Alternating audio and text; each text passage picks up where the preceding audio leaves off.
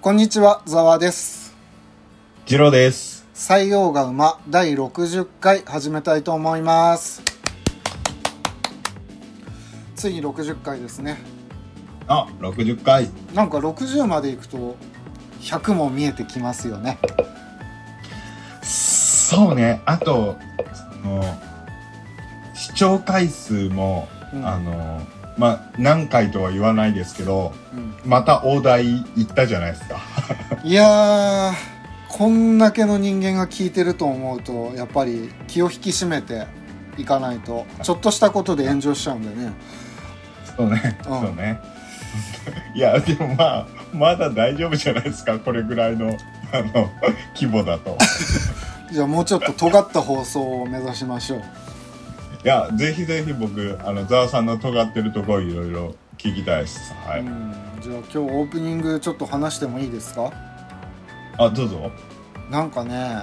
あのー僕結構ラジオ聞くんですけど面白い話が2つほどありまして、うん。うん1つはですね今の小学生ぐらいの子供たちってうん。なん、まあ、まだ数パーセントなんですけどうん。あのお小遣いを電子決済でもらってる子がいるらしいんですよ。電子決済でってことはそのえたとえ円ですよねまあ、スマホを持たせといてはいはいはだから実際の現金を渡さないでいうんあのーそのスマホでつ使う分のお小遣いを毎月送金するみたいな形をとってる家庭が何パーセントかあるらしいんですよ。えそれでまあ例えばそのパスもこう子供が持っててそのパスもにこう送金したりとか LINE で送金したりとかあまあまあそういうことですね。まあ、現金をとにかく使わない、持たせないっていうご家庭があるらしくてはいはいそうなるとですね例えば学校の授業で、はいはいえー A 君が100円持ってますと。はいえー八百屋さんに行ってナスを20円のナスを1個と、はいえー30円の人参1個買いましたはいお釣りはいくらでしょうっていう問題があったとするじゃないですかうんうんうんそれでなんかそういう授業を今まで普通にやってたんですけどうん最近ねクラスの1人か2人ぐらいがうん真面目に「先生お釣りって何ですか?」って聞く人がいるらしいですおーいやまあそうなりますよねなるほどなと思ってあお釣りがないんだよね彼ら彼女らにはあまあそうですよねいやびっくりだなーってでももうどんどんそうなってくんだろうなって思いますけうんいど、やおも ろなるほどはい、あともう一個面白いラジオを聞いて思ったのは、うんえっ、とね例えばテーブルがありますとうん4本足のテーブルがあってうんそのテーブルは壊れてますとうん壊れて3本足がありませ んと、うん3本ないんだ、うんこれを直してくださいっていうあの問いかけるとはい大大抵の人はうんあの亡くなった3本の足をつけるらしいんですねもで少数派の人がその残った1本の足も取って、あのうん平らなテーブルにするらしいんですよ、うああ俺もそれ思ったうんうんで他にですね、うんえー、と例えば料理とかでうんレシピの改善を求めた時にうん大抵の人は調味料を加えるとか食材を加えるっていう方法をとってるんですねうんでなんなんでこういう質問をしてるかっていうとうん人間の脳みそっていうのは引き算が苦手だっていうことらしいんですようんうん潜在的に問題を解決する段階で何か足そう足そうっていう意識の方が立っちゃうらしいんですよ、うんうーんなるほどうん、なんであのーうん旅行とかも旅行計画のあの、ん見直しをするとどんどんどんどんその行きたいスポットが増えてくらしいんですよ。うんうんうんここもあそこも行こうってだからもうなんか、何かを改善しようとする時に人間の脳みそって足し算うん足し算足し算ばっかりするらしくてうんすごく引き算が苦手らしいんでうんあのー意識引きず引くことを意識して生活するとうんまあ重要な会議とかアイデア出しの時にうんポッ一つこうそこで打開策が見出せるかもしれないよっていう話をしてて。うんなるほど、うん普通の人じゃないこう視点というかそうそううん引き算の視点をもうちょっと意識して持とうみたいなことを言ってて、うんうんああ面白いなって思ったんですけどあーなるほどなんかあのーふわっとした情報ですけどなんか日本人は引き算他の民族と比べて引き算が得意みたいなこと聞いたことありますけどあそうなんですねその例えばデザインにしてもあー足して足してっていうよりかはあのあの引いて余白を使ったデザインみたいな、ああまあそうねそうですねはい、まあそんだけです。うんだから、へーこう問題に行き詰まった時は足すばっかりじゃなくて、意識して引くことを考えてみようっていうああなるほど。なんかるほどいいです話ね聞いたなって思ったんで紹介してみましたいやーラジオ面白い。うん。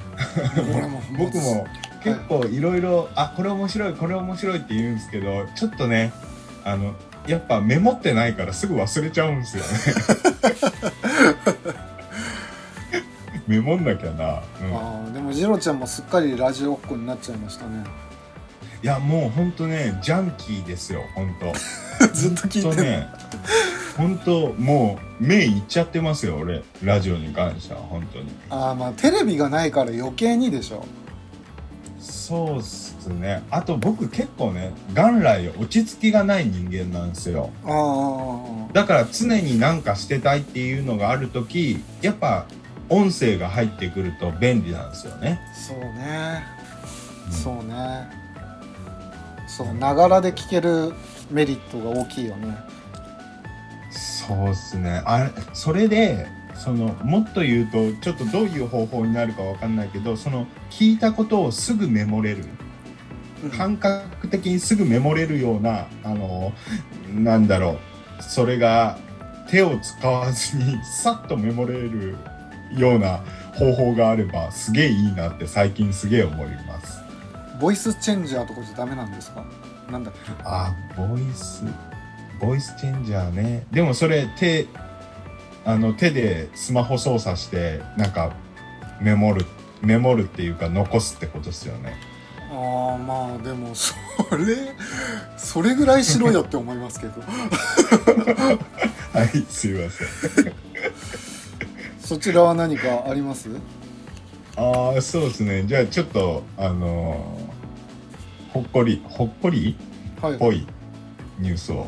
はいあのー何でしょうえっとねえーここ1週間前ぐらいのニュースなんですけど、はいえっと、最近パリでフランスのパリでおにぎりブームが到来してるらしいですなんかお弁当がすごい人気だっていう話を聞いたなあそうなんだあの、へー駅駅弁みたいな形であ駅弁じゃなかったかなそうなんか日本人のうん方がやっててそうおにぎりもえ人気だっつってたよえどこでどこであれもパリだったと思うああなんかちなみにあのーその僕の見てる記事だと、うんえーそのおむすびってのが、うんえーおむすびゴンベイってあの知ってますとかにも確かあったと思う知っしてる知ってるああそれの結構美味しいよねそれのそうそうそうそれの現地法人ゴンベイヨーロッパあの、はいはいはいはい、代表が、えー語ってる記事なんですけどまああのまあただなんだろうこれ今記事見てるとあ写真載ってるんですけどこうおむすびをなんかあの紙の箱に入れて、うんえーテイクアウトするみたいな、えー感じなんですけどえっと味がですねやっぱねやっぱフランスなんですねちょっと違うんですよあほのうほうえーっとねフォアグラとか入ってんのいや、いや、えーっとね。あ、ごめんなさい、ごめんなさい。あの、具は結構日本人と一緒ですわ。好きなの、これ。なん だよなんだえっよとね、1位、ん ?1 位、2位、3位と書いてありまして、当てましょはい。じゃあ、1位なんだと思いますううーんツナマヨあ、惜しい、惜しいよ。すごく惜しい。明名前太は二位明で太マヨ明あ太子違う違う違う。えあじゃあ鮭だあもあ、そう。1位は鮭。あーで、2位がツナマヨ。で、3位がスパイシーチキンらしい です。スパイシーチキンなんて食べたことないよそう。でね、これね、あの、やっぱお値段は日本と比べると高いんですよね。ああそうなりますよね向こうの方が物価高いですからね。うん、あの、1個2.5ユーロ。えー約360円から。高いはい。たあーでもそんなこと言ってもこっちのフランスパンも高いのか向こうの人たちから見たら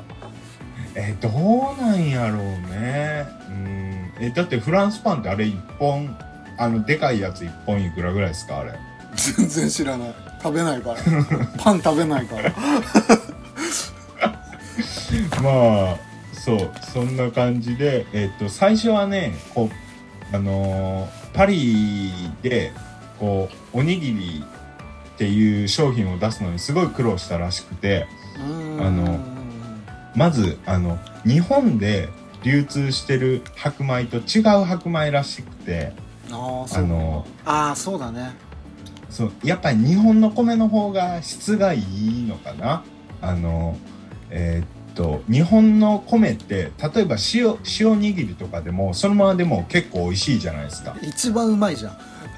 そうそうそうそう人によってはねそうもう塩握りが一番って人もいるしでもフランスで流通してる白米やとちょっとそのまま食べられるほど美味しくないらしいんですよフランスでお米ってリゾットとかああいうので使ったりするのかかなあーそうじゃない多分。そうかそうかででそれでそのゴンベイの人がまあいろいろ頑張ってですねえーっと、えー例えば秋田小町秋田小町の玄米を冷蔵コンテナでフランスに輸入して、えー現地で精米することで本物の味を追求しているらしいです。なるほどねうん頭いいですねそうだからやっぱい今まで今までももしかしたらフランスでおにぎりってあったのかもしれないんですけどやっぱそんな白米がクオリティ高くないから美味しくなかったとうんでもあのこのゴンベイさんが頑張らはってあの質のいい白米を提供できるようになって、えー今人気らしくてもしかしたらもうこの、え4年後の、えーパリ五輪ではもう大フィーバーするんちゃうかみたいな記事でした。うんうんうんうんうんなるほどねあのーオリンピックの時も各国の記者の方々がコンビニのおにぎり美味しいって評判良かったらしいですねああっていうかなんかコンビニのおにぎりっていうよりコンビニが大人気やったああそうねうんそうねあの日本のセブンイレブンが最高だっていう話はそうそうそうそういやーコロナじゃなければねもっとなんかいろんな文化知ってもらえたのにね、うん本当になるほどわかりまわかりましたではですね ではここで大人気コーナー、明日使えることわざを紹介したいと思いますよああ待ってましたははい今日の明日使えることわざは、いえー短期は損期ですあーななんかあれですね最近結構イージーなやつ多いっすね だってなんかイージーじゃないやつ言うとダメ出し食らうからごめんなさいこれは使いにくいなとか言われちゃうんですいません。俺が悪いわ、そ れは。はい、短期は短期。まあ意味としてはですねすぐにカッとなって怒ったりすると、結局は自分で損をすることになるという戒めですねうんうんうん。僕もものすごいね20代の頃とかは短期だったんでね損ばっかしてましたねああ、そうですか。例えばどんなスポンしてましたうんまああんまりここでは言えないようなことですねそうですか。 なるほど。うんやっぱね怒ると損よやっと分かった、そうですね本当になんというか、うん、エネルギー使うだけですからね、本当に。そうね短期は損期ですからね二郎さんは怒ったりすることあるんですかあんまりあありますありますああります本よ全然あのまあ年に1回起こるかなどうかなって感じかなあーあんまないですねじゃあそうですねなんか起こったところで何も解決しねえなって思っちゃうのかなあーなるほどそういうことかなんていうか例えばあの子供相手に説明とかするときにあこれは冷静に怒った方が効果ある響くって思った時は怒ったりとかします子供に対してあーなるほどねでも基本的にはもう、うん、怒ってもエネルギーの無駄だから怒んない。うんうんうんうんうんうんうんなるほいいっすかちょっといいっすかど何ですかいや、なんか、いや、僕ね、ほんとね、昔からずっと思ってたんですよ。はいなあんでみんなそんな怒るのかなって不思議だったんですよ。あーなるほどねうんなぜみんなそんな、あの、なんだろうね、腹を立てることがあるのか。で、これ僕考えたんですよ。なぜ僕はこういうふうに思っちゃうんだろうって。うんえ、もう飽きてきたあいやいいですよお話しくださいあの僕ね基本的に自分にすごく自信がなかったんですよはいだから相手に腹を立てるほどの身分じゃねえって思ってたんですよあーめんどくさいタイプですねだからだからあんまりこう怒ることがなかったんじゃないかなって思いますよねあーなるほどねはい そんだけですすいませんなんかでもよく社会に対して怒ったりしてるじゃない理不尽な行いとかうんあーまあでもあれはそうねあの本気で怒ってるわけじゃないというか うんなんていうかそんな一応感情的になる感じで喋ってはいるけどあの心のどっかでは俯瞰して見てるんですよね。うんなるほどねでは今回はですねざわの方から1本、次郎ちゃんの方から1本お送りしたいと思います、はいえーまずざわの方からですねはいえー有機農業とは意外と知らない定義やメリットデメリットをお話ししたいと思いますうん有機農業はいよく聞きますけど定義は何だろよく聞くけどなんかいろいろあるじゃないううんうんじゃあそっから行こうか有機農業とあ、はお願いします。基礎の基礎からお願いします。有機農業とはですねえーっと、じゃあまず最初にねうん、うんいやいいや最初行きますわはい。うーんまあ安全な食材と聞いて有機農業という言葉を連想する人は少なくないはずですと、うん。うん、なんとなく安全に思える有機農業ですが実際はどういう意味があるのか、うん。有機農業とは何なのかという話なんですけど、うん。まあ、オーガニックや無農薬との違いはという点も確認していきたいと思いますよ。オーガニック。ああ、それ聞きたいな。ううんん。まずですねまず有機農業の特徴っていうのは、はい。化学肥料や遺伝子組み換え技術を使用しないことですはい。化学肥料、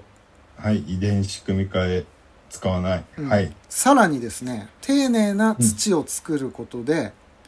その土地に生息する生き物と共生しながら農業を行うという特徴がありますうーん。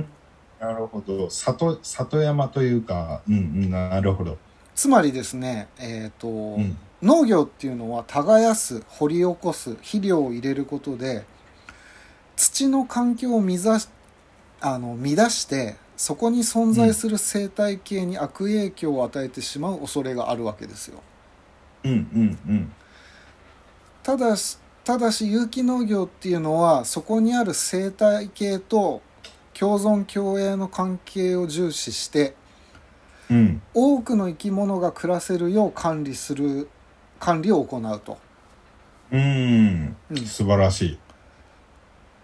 だから豊かな生態系が保たれた状態は土の状態が健康であるということです、うん。うん、さらでさまざまな生物が存在するからこそ土に多くの影響が、あー補給され作物も質の高い栄養を得られますうん、うん、つまりですね有機農業っていうのは科学的に合成された肥料や農薬を使わない、うん。遺伝子組み換え技術を利用しないうん。環境負荷をできるだけ減らすという点を満たして農作物を生産する農業これなんをか有機農業うん、それだけ聞くとすげえいい、いい農法だって思いますね。いやいやいやいやいやいやいろいろあるんですよ、うん。おー、それそれ。えー、まあまあちょまあまあ待ちなさいよはい、はい。あとまたですね有機農業と聞くと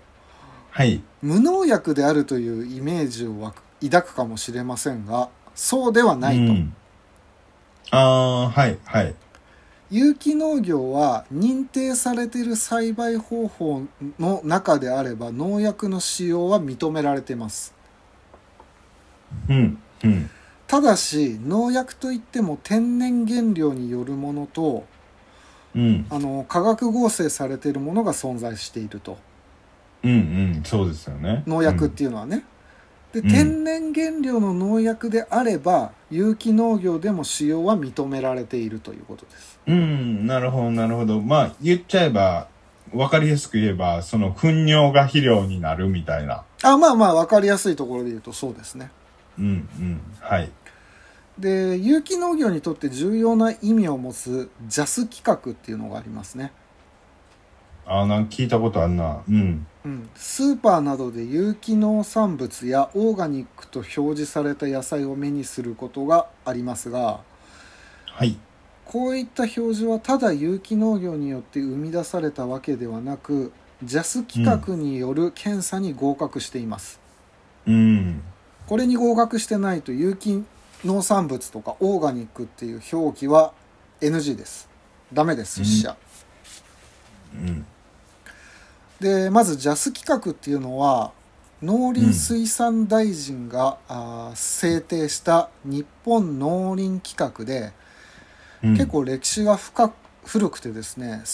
1950年に公布された、えー農産物質の規格化等に関する法律あ、もう法律なんですね JAS 法っていうらしいんですけど、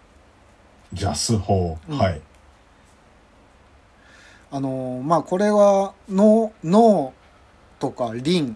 林ねあと水はい。畜産物、およびその加工品のし品質保証の規格ですはいはいはい。でこれがですね1999年に JAS 法改正があり、うん。 2001年からは認定を受けて有機 JAS の表示がなければうん有機やオーガニックという記載が不可となります、うん。え、その、ごめんなさい。ジャ、ジャス法にのっとってないと、勇気とか、オーガニックって歌ったらあかんよっていうことですね。そうですそうですそうです、はい。これははい。法律なんではい。犯罪になっちゃいます、ああはいはいあのでまあこの有機 JAS 認定を受けるためにはうん農林水産大臣に登録された第三者機関である登録認定機関に申請する必要がありますなるほど、うん結乗構っ取厳っしいててもまずは申請せなあかんよってことですねまあだから審査がありますよ第三者のああそっかそっかそっか審査ね、うんはいな適当に言う農業もい農家さんもあるかもしれないんでねうんうんうんでそしてその検査に合格していると判断されたの生産者や、えー業者業者のみが有機 JAS の認定を得られるうーんこうした経緯があって初めて信頼性の高い農産物として有機農産物やオーガニックという表示が可能となりますうんで次にですね有機農業っていうのは先ほど次郎ちゃんに言いましたけど、メリットしかねえだろっていう話なんですけどうんうんまあ次に話すのが有機農業のメリットデメリットはいはいまあどのようなメリットがあってどのようなメ、えーデメリットがあるか考えていきますようんまず有機農業のメリットはいまあ何よりも安心して食べられるという点にありますよねこれは、はいはいうん、化学肥料や農薬に制限があるんで、どのような農薬が使われたのかわからない一般の野菜よりは比較的に安心だと言えますとうんまた生態生態系を守るという点野菜本来の美味しさを楽しめるという点も有機農業のメリットですねうんえーまあこれは生産者としてもうーんまあ元来の野菜と差別化高い付加価値がつけられるんでうんっていうところがメリット有機農業のメリットと言えるうんはいうんわかりますよねうんで次にデメリットなんですけどはいまあ農産物の販売価格が一般のものに比べて高くなってしまうとああはいはいあと自然環境で育っていることから見た目が綺麗ではなく虫に食べられている恐れとかもありますと、うんうんあとは生産者としてもやっぱりコストがかかってしまうんですねうんうんあと病気や害虫へのと提供抵抗力が弱いわけですよ化学肥料とはいはかい全く使ってないんで、なんでうん生産性とかもやっぱり若干落ちてしまうしそのまあまあそうっすねあの、ん多分出しにくいんだよね年間どれぐらい取れるだろうっていうのが計画が立てにくいって計こ画とがすごい立てにくいですねあうんの、うんうん環境とか雨が多い年とかさ全然降らない年とかさうんうん自然任せなもんで、うんなかなかだからそういったデメリットが挙げられるとうん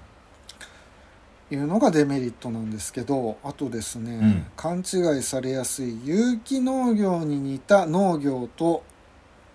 他の農業の違いについてなんですけど、うんまあ、有機農業と同じように安全なイメージがある言葉として自然農法、無農薬栽培、えー減農薬栽培などがあります、おおうんまあ、これは有機農業とどのような違いがあるのかちょっと紹介したいと思いますようんまず資源自然農法ですねうんこれはもうね自然農法は耕さずはいあとは草除除草せず肥料もえ草抜かずってことでくすか草抜かず肥料も与えず、ん農薬を使用せずうんという特徴を持った栽培方法ですそれだ俺のふあのか兄弟がやってるやありじゃあ方これは自それだ然自然農法ですね多分それですわもう、ま、全く人間が手つかないです本来自然が持っている力を最大限に生かして農作物を栽,、栽培しますうんうんだから一定の条件下で定められた農薬を使用できる有機農業よりもそれよりも自然に農作物を栽培してると言えます、うん。うん、だけどやっぱりこれは難しいと思でしょうね。ううう。ん非常に難しいと思ううん。次に無農薬栽培ですねはい。無農薬栽培っていうのはまあ生産期間中に農薬を使用しない栽培方法ですはい。うーんだけども全く農薬を含まないというわけではありませんはい。なぜかっていうとそれは土壌に農薬が残っていることもあればうん。他の畑からすあの飛散してくる可能性もあるからですと。うん。なるほど。とか他隣の畑が農薬バンバン振りまいてて、まあ、当然、そんなアクリル板で仕切られてるわけじゃないんでかかっちゃうわけですよ、バンバン。うん、うん。あと土とか水もつながってるもんなんで 隣同士の畑がガンガン農薬使ってたら影響がやっぱり出てきちゃうんですねはいはいはいはで現在は無農薬について厳格な基準や認定する期間がないため、誤解を招く恐れがあるとして、無農薬の表示は基本的に禁止されてるらしいです、い。あ、そうなんですね。うんなんか、うんその JAS 規格みたいなものがないからはいはい。わからないい。わけようちの畑は無農薬でやってるけど、うん、隣はガンガン使ってるから入ってきちゃってて、うんだから第三者機関がないもんで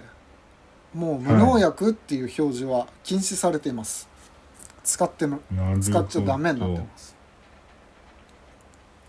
えっと、ごめんなさい。はいあの、も、もう一回、ちょっと、農法、順番に言ってもらっていいですか無無農薬以外に何て言ってましたっけあ今は、えー、とずっと今僕が最初に話してるのははい。有機農業の話をしてて、そうですね。うん勇気言いましたね。まあ、有気。機農業に似ているものとして自然農法、あ、はい。自然農法だ。んそうだそうだ。それと無農薬農法、あ無農薬栽培で、はい、今無農薬栽培っていうのを話しましたねはい。了解です。で次に、はい。えー減農薬栽培っていうのがありまして、まあ、減農薬の減は減らすって字なんですけど、はい。これは使用する農薬をせいあー削減する栽培方法です、はい。まあ、ただし無農薬栽培と同じように明確な基準や認定期間がありませんとうん、うん、安全性の高い農産物を生産したいという生産者が農薬の量を、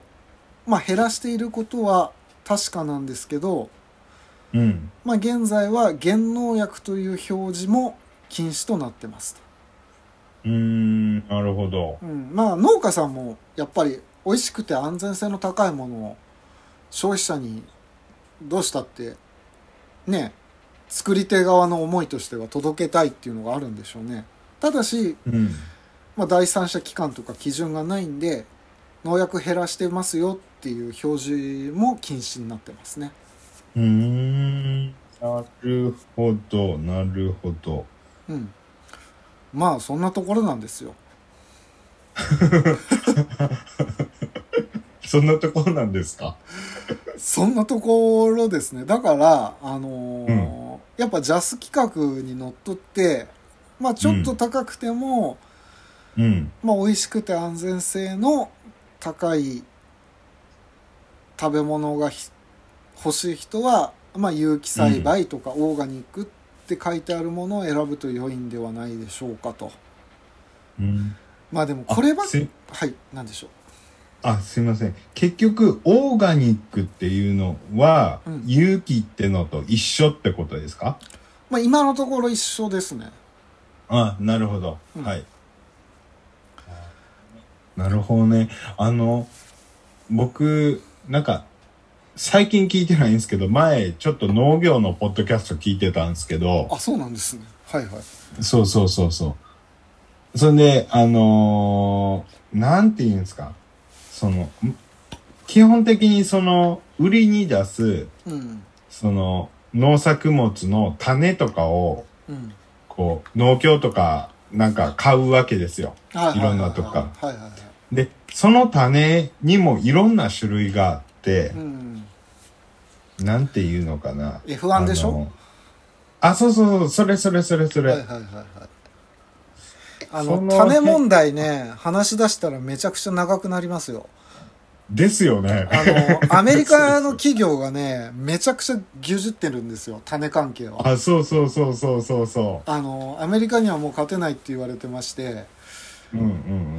うん。で F1 っていうのは1世代だけで終わっちゃうんですね、あ、そうそうそうそう。だからその都度種を買わなきゃいけないんですよね。そうなんですよただし、うん。あのそれは良くないって思ってる農家さんも少数いましてはい。かなり自然に近い形であの原始的な形で、あのうん。そのなんだろう F1 じゃない種から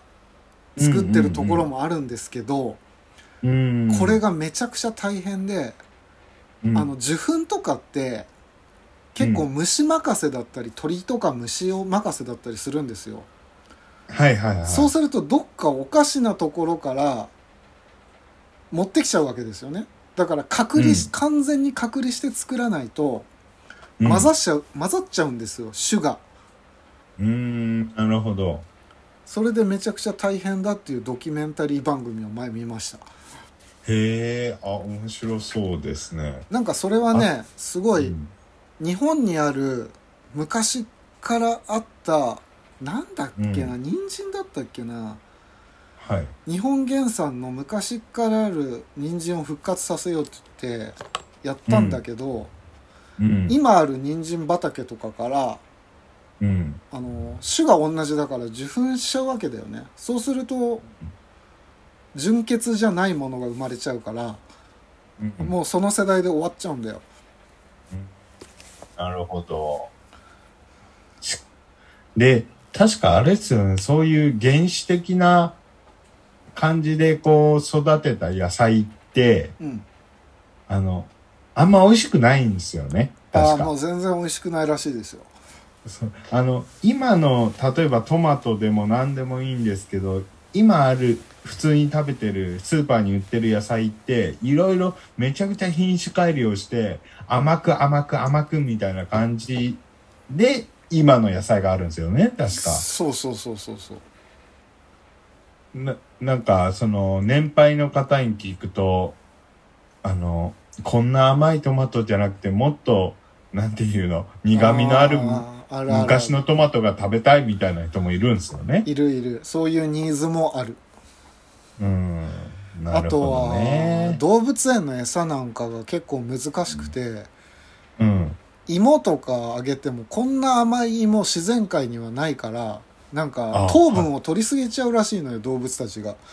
ああでなるほど。病気につながったりとかあってうん、なかなか難しいらしいですよ。すごい。これもある意味こう資本主義の闇なわけですね。うんまあ美味しいからいいのかまあ美味しいものを求めた結果ですよねでもね。 いやー、すごい。だって、結構、あれですよね、その JA とか、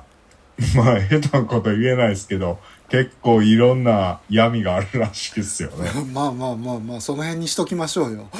はい、すいません。こんなちっちゃなポッドキャストすぐですからね。 すいません。はい、ありがとうございます。はい、まあ僕からの方からは以上ですねちょっと野菜に関してはね、まあ種とか野菜に関してはまたやりたいと思ってます、はいあ、了解です。あ、ちなみに今時間どれくらいですかそれによって何分でまとめようかとかあるんで。今43分ですあー了解です43分わかりましたそ,、はんいそんな器用な人でしたっけ、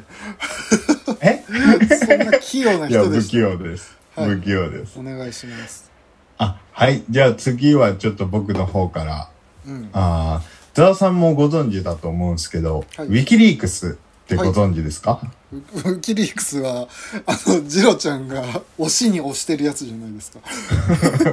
そんな押しましたっけか、は ちょっとあんま覚えてないけど。まあ、ウィキリークスってのは、あの、どういうものかっつうと、匿名により政府、企業、宗教などに関する機密情報を公開するウェブサイトうんのことです。あれって年会費払ってんのんあれお金払ってなかったジロちゃん払ってないですよ。あれじゃあ間違えてるわなん かとはいごめんなさいウィキウリィキリークスは普通にググれば見れますよ。はいはい、あの、日本語では見れないかもしれないけど。うん、は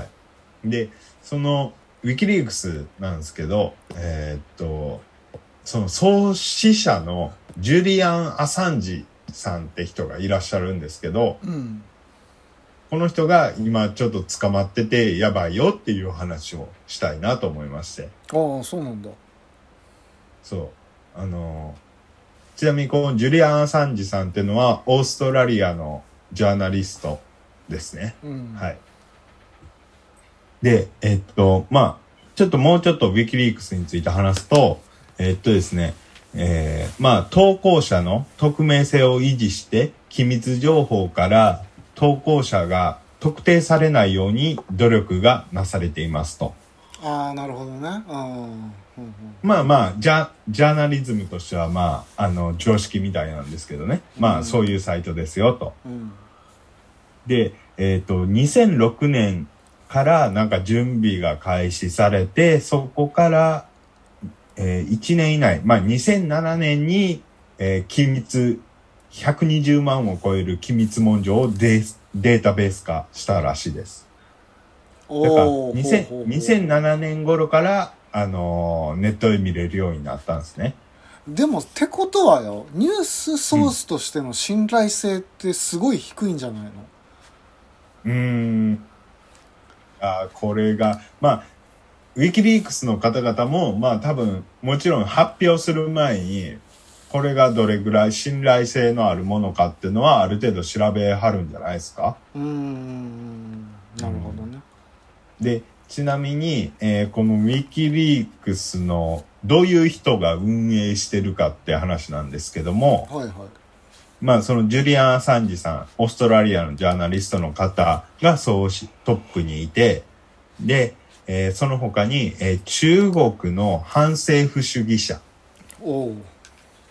とか、えー、ちょっと待って中国のはあそうなんだかだら中中国って一党独裁じゃないですか。ある意味、もう、もう独裁者、まあ下手んこと言えへんけど、まあ共産主義まあだ、なかなか自由が少ない国なわけですよね。うんもしもしあ聞いてますよ全然聞いてますよああ、大丈夫ですかはいはいえっ、と、まあ中国、そんな国の反政府主義者うんとか、あと台湾、欧米、オーストラリア、南アフリカなんかのジャーナリストうん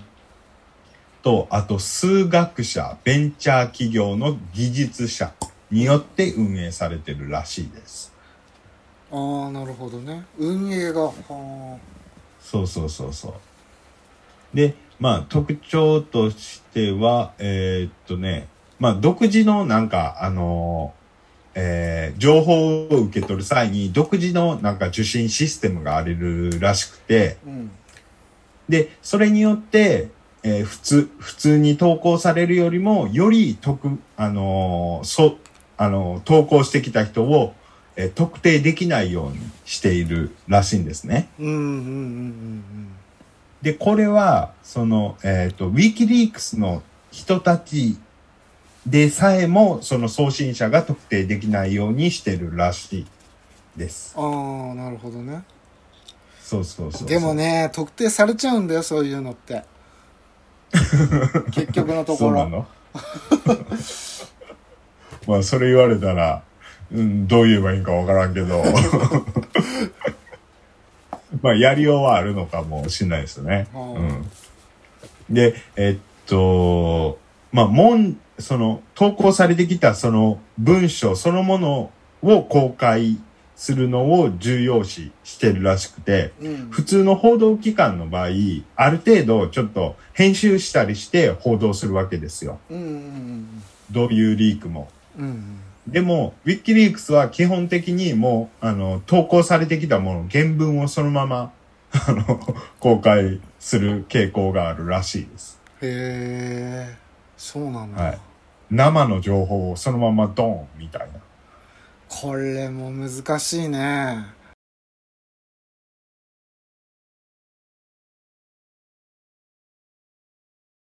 はい。そんなウィキリークスなんですけども、うんえーそのジュリアン・アサンジさんがちょっとどういうことをしてきたかっていうのをザザッと、うんえっ、と、えーアメリカの、えー元陸軍情報分析官の方から、えー2010年以前の話なんですけども、 2010え年以前ーっと、昔だな、結構米軍、米軍の、うんなんでえいやもう結構だいぶ昔だなと思ってあ、そう、えーっと、だから、十何年前の話なんですけどもう、んだから2007年から始まってるんですね、ウィキリークス。はいはいはで、そ、そっからしばらくしてからの話ですね。いうんえーっと、えー元陸軍情報分析官、うんえーアメリカの、うんから、えー提供さ、された、えー映像がありまして、それがどういう映像かっていうと、うんえーこの頃、イラクとアメリカとかが、こう、ごちゃごちゃなってたんですけども、うんその、イラクでアメリカ軍ヘリが、えーロイター通信うってあるじじゃないですか。ゃん、はいはい、ロイター通信のジャーナリストを含む市民に向けて発砲し、12名を殺害した様子を捉えた映像っていうのを提供されたんですよ。うんうんそのも、元陸軍の人から。うんで、それを公開したんですね。うんアメリカ軍がこんなひどいことしてますよ、みたいな。うんで、その後は、えー2010年のアフガン戦争、イラク戦争では、えーアメリカ軍の機密資料を公開してますと。うんで、この機密資料っていうのも、えーアメリカ軍による、えー拷問や民間殺傷事件、戦争犯罪っぽいもんがいっぱいこう、情報として含まれてたらしいんですね。うんで、えーアサンジさんが、うんまあ、もうその時点でアメリカからは恨まれてるわけですよ。ああなるほどねうんはい。で、その後、アサンジさんが、えーイギリス滞在中に、スウェーデンの、うんえー検察当局からう、んえースウェーデンでの性交性的暴行の疑いで逮捕状が出されたらしいんですね。うんうんうんまあ、どういうことかっていうと、アサンジさんがイギリスに来る前にスウェーデンにいたことがあったんですよ。うんで、そこで、なんか性的暴行をしたうんっていうのを、けんえースウェーデンの検察当局が突き止めて、えーで、あの、アサンジさん、あの、今イギリスにいるみたいですけど、こっちに来いや、みたいなことをスウェーデン検察当局が言ったわけですよ。うんで、アサンジさんはアメリカにやっぱちょっとビビってて、うんあの、スウェーデンに、あの、行った後、うんアメリカに、あの、身柄を引き渡ししないなら、しないなら行きますよって言ったらしいんですよね。はあ話がややこしくなってきただから、アメ、うん、そうですね。 まあ、そんな感じで。はいはいではい、でも、スウェーデン検察当局は、いや、それには応じてくれないわけですよ。うんなんとなくわかりますここまで。えっと整理して言ってもらえますうん、わかりました。はいえっと、アサンジさんが、うんえー今までずっとこう、アメリカ軍の闇の部分をこう、暴露してきたわけですよ。うんうんで、それで、ある時スウェーデンに行きましたと。うんうんで、スウェーデンに行って、その後、イギリスに行きましたと。うんで、えースウェーデンの検察の人が、うん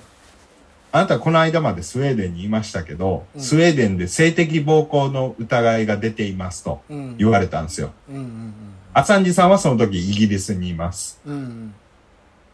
で、あの、ちょっとスウェーデンに来いと。あの、検察当局が身柄の引き渡しを、えーイギリスに求めたんですね。うんなるほどで、えーアサンジさんは、あの、もし、あの、スウェーデンに行っても、うんあの、アメリカに引き渡されないっていう保証があるなら行きますよって言ったんですよ、アサンジさんは。ああなるほどねうんで、スウェーデン検察当局は、うんそれはできませんって応じ、応じなかったらしいんですよ。なるほどはいはいはいやばい、このまま行くとアメリカにパスされてまうぞっていうことですね、アサンジさんからすると。そうですねアサンジさん、あの、えっ、と、エクアドル、南米のエクアドルの市民権を持ってたんですよ。ああオーストラリア出身なんですけど、オーストラリアとエクアドル二重の国籍というか市民権を持ってたんですね。うんで、イギリスの中にエクアドル大使館があるわけですよ。おーおーなるほどで、その、えエクアドルの市民権持ってるから、エクアドル大使館に、まあ、亡命したんですよ。うんまあ、亡命って言っても、イギリスの中のエクアドル大使館ですけどね。はいはいはいはいわかりましたはい。で、その後も、エクアドル大使館に亡命しつつ、しつつも、その後も様々な国や組織から機密文書を受け取って公開してたらしいんですね。ああはいはいはい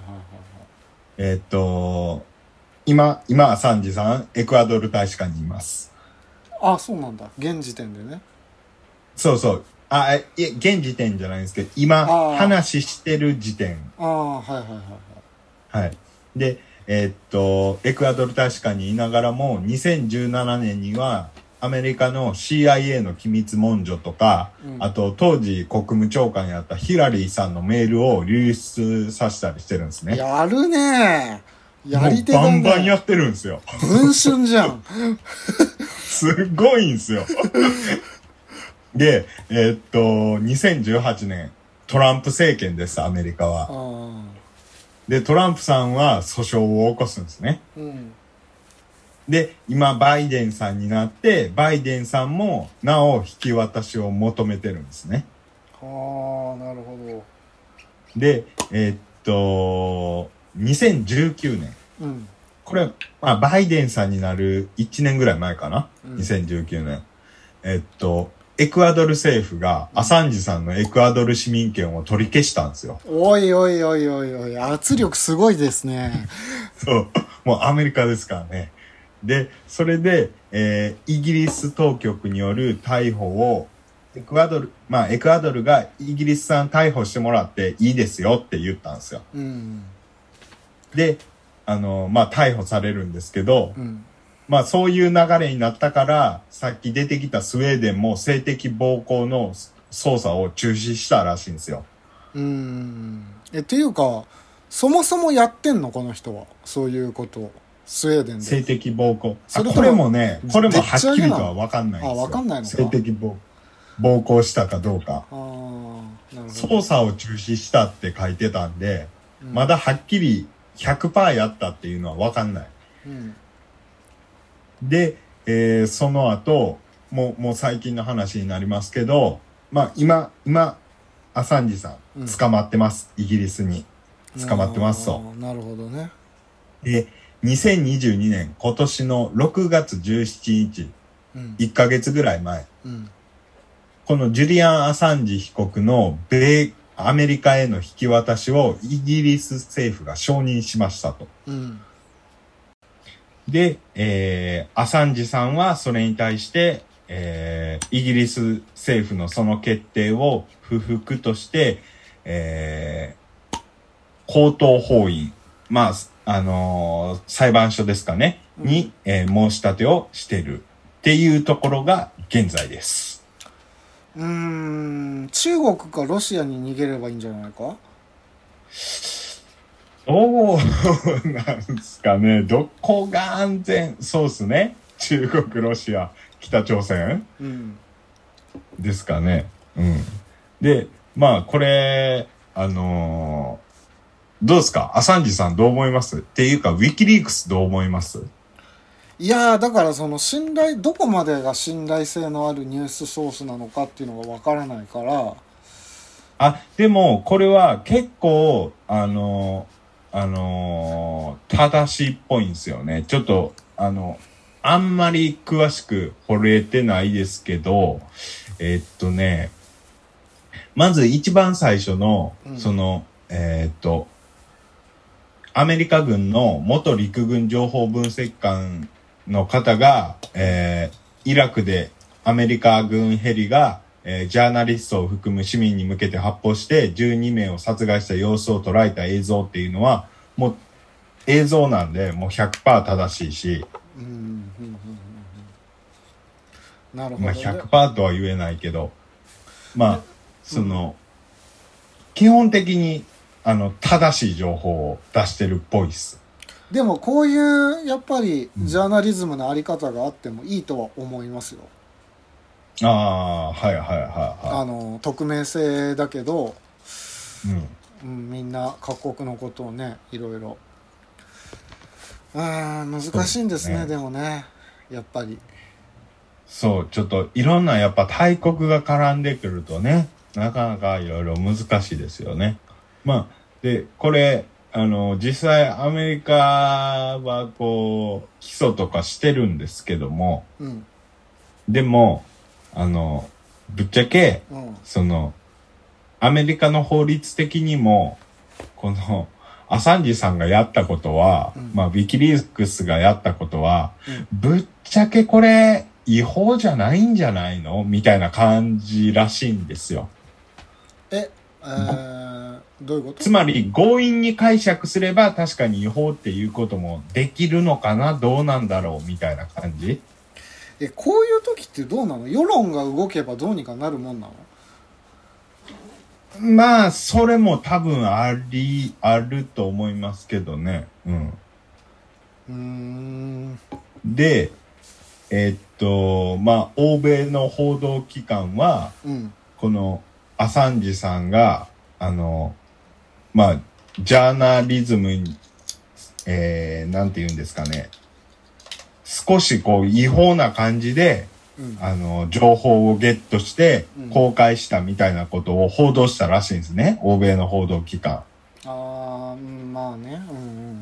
うんわかるでもぶっちゃけこれギリギリ大丈夫でしょみたいな感じなんですよ記事読んだ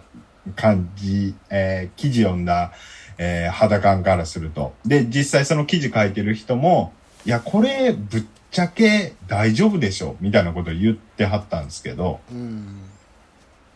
ぶっちゃけこれちょっと違法って言い切るのはちょっと強引なんじゃないみたいな感じなんですよ、まあ何とでも言えるからねだから、うん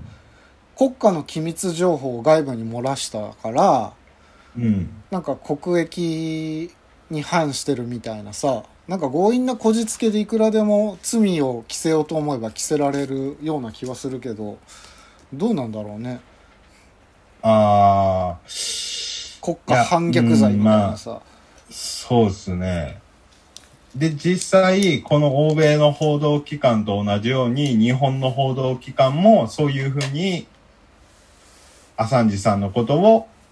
報道したらしいんですね。 いやだってそれはアメリカと通貨だからでしょ単純にそうそうそうそうそうそうそう。日本政府の意思なんてそこにはないよそうですね。そうですね。 おー、吠える吠える。 いやいや実際そうだからそうそうそうそう。まあ、あの、まあ、アサンジさんが、まあ、もうちょっと詳しく言うと、アサンジさんがその情報を入手するのに違法にあ手助けをしたんじゃないかって言われてるんですよ。でもその情報を取るための違法性って難しいよねどこ例えば政府のパソコンにハッキングかけてさうん。いろいろ情報を盗んだりしたら違法だけどうん。でもなんか悪いことしてたらさ裁かれるべきなんじゃないの、違法な証拠だったとしてもなんかその辺の解釈が難しいところだよなまあその言っちゃえば法律にのっとってうんこうあのどんな悪どい悪どいっつうかあの不利益になる情報でも法律にのっとってゲットすればまあセーフなわけじゃないですか違法じゃないわけじゃないですかでもそれじゃ持ってこれない情報もいっぱいあるんでしょ要すうるに、ん、だまあだから要はあのー頑張ったんでしょうけどアサンジさんはこのそこを下手打っちゃったっていうことなんですかね。あーなるほうん、どな難しいとこだな本当に、うんそうちょっとジャーナリズムって難しいよねっていうちょっとアサンジさん大丈夫かなって思ってちょっと 今回これ取り上げてみましなるほどわかりましたた。はいあージャーナリズムね難しいですよねまあ、そうっすね。結構、その、さっき、ざわさんも言いましたけど、こう、どういうふうに情報をゲットするのか